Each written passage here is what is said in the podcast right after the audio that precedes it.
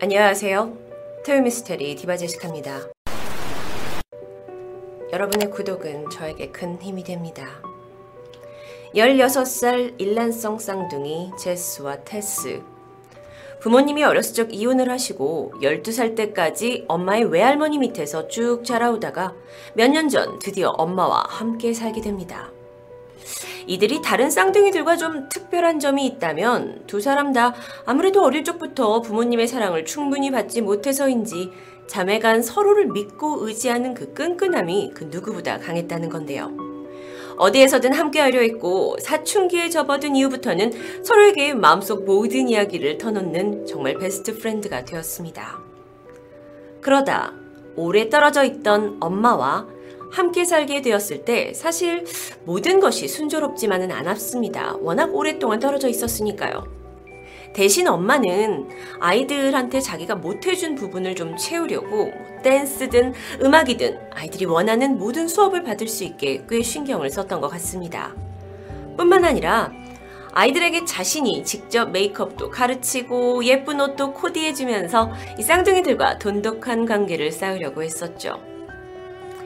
한편 제스와 테스는 엄마와 살게 된 후에 학교 생활에 굉장히 성실하게 임하면서 두 사람 다 최상위권 성적을 유지합니다. 그리고 얼마 후 고등학교 졸업과 함께 동시에 하버드 진학을 꿈꾸고 있던 어느 날이었습니다. 2010년 1월 3일 아이들은 학교에 새로 전학 온 남학생 이야기를 조잘조잘거리며 집으로 돌아옵니다. 집에 가서 간식으로 뭘 만들어 먹을지 누가 만들 건지 뭐 여느 10대 소녀들처럼 까르르 하며 열쇠로 문을 따고 들어가는 순간 눈앞에 보이는 광경에 두 사람 다 몸이 굳어버립니다. 거실 바닥 카펫에는 다량의 피를 흘린 것으로 보이는 혈흔이 여기저기 묻어 있었고요. 주변 가구와 벽 곳곳에 피가 튄 흔적이 보입니다. 엄마? 아이들은 엄마를 불러보지만 집은 그저 고요하기만 한데요. 순간 혹시 이 집에 침입자가 있을 수도 있다는 생각이 들었고 이내 아이들은 입을 다물게 됩니다. 곧 자신들에게 어떤 일이 닥칠지 모르기 때문이죠. 자매는 서로의 손을 꼭 잡고 집안을 천천히 둘러보는데요. 이 흐트러진 핏자국에서 시작이 되어서 선명하게 두 줄로 이어진 핏자국이 보입니다. 그것은 거실에서 시작이 되어서 복도를 지나서 안방 쪽까지 이어져 있었는데요. 아이들은 이 핏자국을 따라서 한 걸음 한 걸음 떼기 시작합니다. 이윽고 피가 멈춘 곳은 안방 안쪽에 있는 화장실. 문이 반쯤 열려 있습니다. 아이들은 이 떨쳐낼 수 없는 불길함에 스르륵 문을 열어보는데 역한 피비린내가 코를 찔렀습니다. 화장실 안 욕조. 이미 온몸이 칼로 찔려서 피투성이가 된 엄마가 보입니다. 엄마! 너무 놀란 제스는 쓰러져 있는 엄마의 몸에 손을 대지만 이미 싸늘합니다. 아, 쌍둥이 자매의 신고를 받은 경찰이 바로 출동하게 되었는데요. 사실 자매는 너무도 이 충격적인 광경 그리고 지금 어, 엄마가 죽었다라는 사실을 도저히 받아들이기가 힘들었고 그저 덜덜 떨고 있었다고 합니다. 경찰은 일단 그들을 현장에서 나오게 한 후에 경찰차 뒷자리로 안내합니다. 죽은 여성은 35살의 쌍둥이의 엄마 니키 화이트헤드. 그녀는요 사실 어, 시신의 모습이 굉장히 처참했습니다. 차라리 아이들이 보지 말아야 할 그런 장면이었어요. 분명 자매들에게 평생 트라우마처럼 작용할 정도였습니다. 무려 80번에 거쳐서 칼에 찔린 흔적이 배를 중심으로 온몸에 남아 있었고요. 그 외에도 머리와 팔, 여러 곳에 상처가 보입니다. 현장에 남아있는 혈흔으로 봐서 거실에서 무차별적 공격을 당한 후에 욕조로 옮겨졌고 이곳에서 사망한 것처럼 보였습니다. 살인사건 이후 경찰이 가장 먼저 의심할 수밖에 없는 사람은 절차대로 가까운 사람 순위입니다. 그들은 먼저 쌍둥이의 아버지이자 엄마 니키의 이혼한 전 남편을 수소문합니다. 아이의 양육권이 엄마한테 있는 것으로 봐 서로 돈을 주네마네 하는 재정적인 문제가 얽혀 있을 수도 있고 단순히 감정적인 분노에 따라 우발적으로 벌어진 사건일 수도 있습니다. 전 남편의 행적을 확인하는데 마침 그는 사건 당일 캐나다에 있었던 것으로 확인되면서 용의선상에서 완전히 제외됩니다. 그렇다면 엄마를 살해한 범인은 누구일까요? 물론 일면식이 없는 낯선 침입자에 의한 가능성도 있습니다. 하지만 평범한 두 아이의 엄마를 누군가 침입해서 80번이나 찔렀다는 것은 원한 관계에 의한 것이라는 걸 강하게 예측할 수 있는 부분입니다.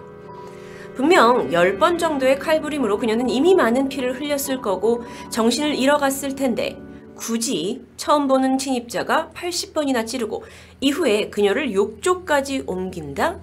쉽게 동기를 찾을 수가 없습니다. 게다가 결정적으로 집안에서 사라진 물건이 없습니다. 그렇기 때문에 이는 배제됩니다. 그렇다면 평소 그녀와 잘 아는 사이의 사람이 그동안 쌓여있던 화를 참지 못하고 우발적이든 계획적이든 집으로 들어와서 니키를 살해했다는 것인데요. 이제 경찰의 신문은 일단 시신을 가장 먼저 발견한 쌍둥이 자매에게 시작됩니다. 아이들은 사건 직후 정서적으로 매우 불안한 상태였지만 최초 목격자이기에 어쩔 수 없었죠. 증언에 따르면 전날 밤 엄마는 피곤하다며 일찍 안방으로 들어가 잠에 들었다고 합니다. 지난밤 아이들은 아무런 소리를 듣지 못한 채 다음날 아침에 일어났고 7시 30분쯤 학교를 가기 위해 집을 나섰는데 당시 엄마 방은 조용했습니다.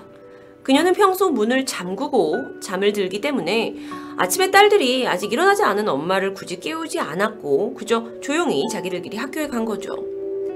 그런데 경찰이 진수, 이 진술을 듣던 중에 의심스러운 부분을 발견합니다. 사실 이 집이 사망한 엄마의 소유가 아니라 엄마의 남자친구였던 로버트라는 사람의 집이었습니다. 로버트는 대형 트럭 운전기사였는데 10년 전에 30살 연하인 엄마 니키를 만났고 두 사람이 동거를 시작했는데 이후에 엄마가 이 쌍둥이 두 딸을 데리고 오게 되면서 몇 년 전부터 네 사람이 이 집에 같이 살게 된 거죠. 제스와 테스에 따르면 두 사람의 관계가 그전에는 어땠는지 모르지만 아이들과 같이 살고부터 잦은 다툼이 있었던 것 같다고 진술하는데요. 게다가 얼마 전 엄마한테 새로 생긴 남자친구 조라는 사람이 엄마랑 통화를 하다가 그 내용을 로버트가 엿듣게 된 후에 두 사람이 크게 싸우면서 부딪혔다는 증언을 듣게 됩니다. 경찰은 이에 일단 니키의 현 남자친구 로버트에게 연락을 취해 그의 행적을 추적하기 시작합니다. 사진에서 보시다시피 쌍둥이 자매의 인터뷰가 진행되는 모든 과정은 이렇게 녹화가 되었습니다. 단 몇 시간 전 엄마의 죽음을 마주한 두 소녀는 정말 충격과 공포에 휩싸인 모습 그대로였는데요.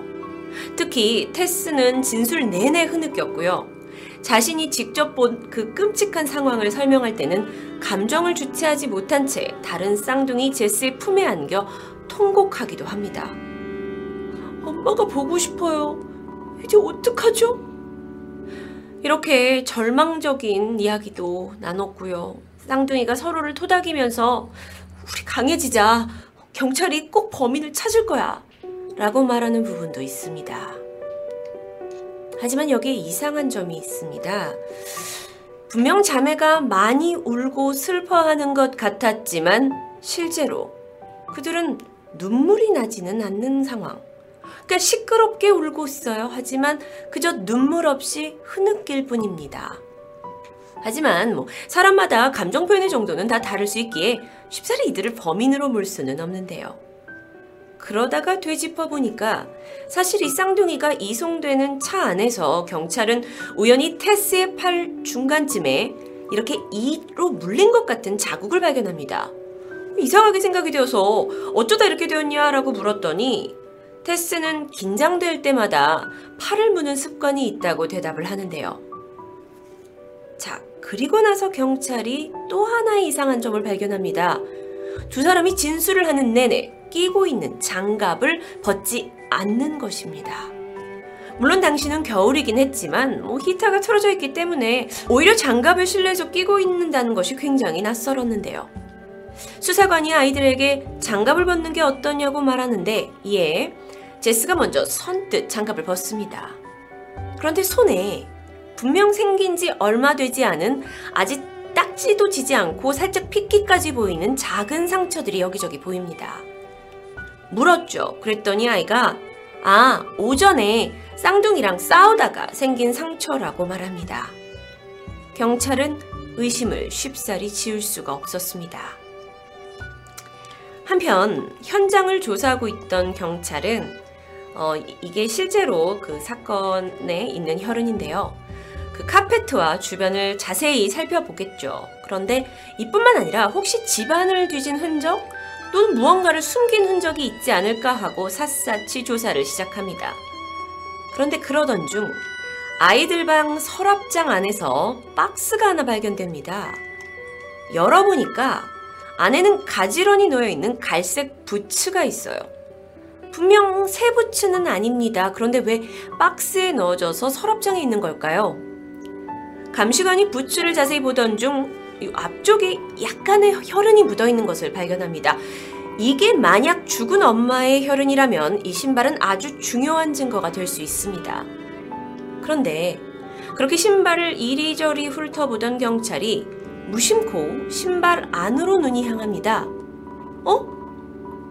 안에 하얀색 무언가가 보이는데요. 경찰은 손을 넣어서 안에 뭉쳐져 있는 이 휴지 덩어리를 꺼내는데 조심스럽게 그 안을 열어보니까 한 문큼에 검은색 머리가 이렇게 쌓여져 있습니다.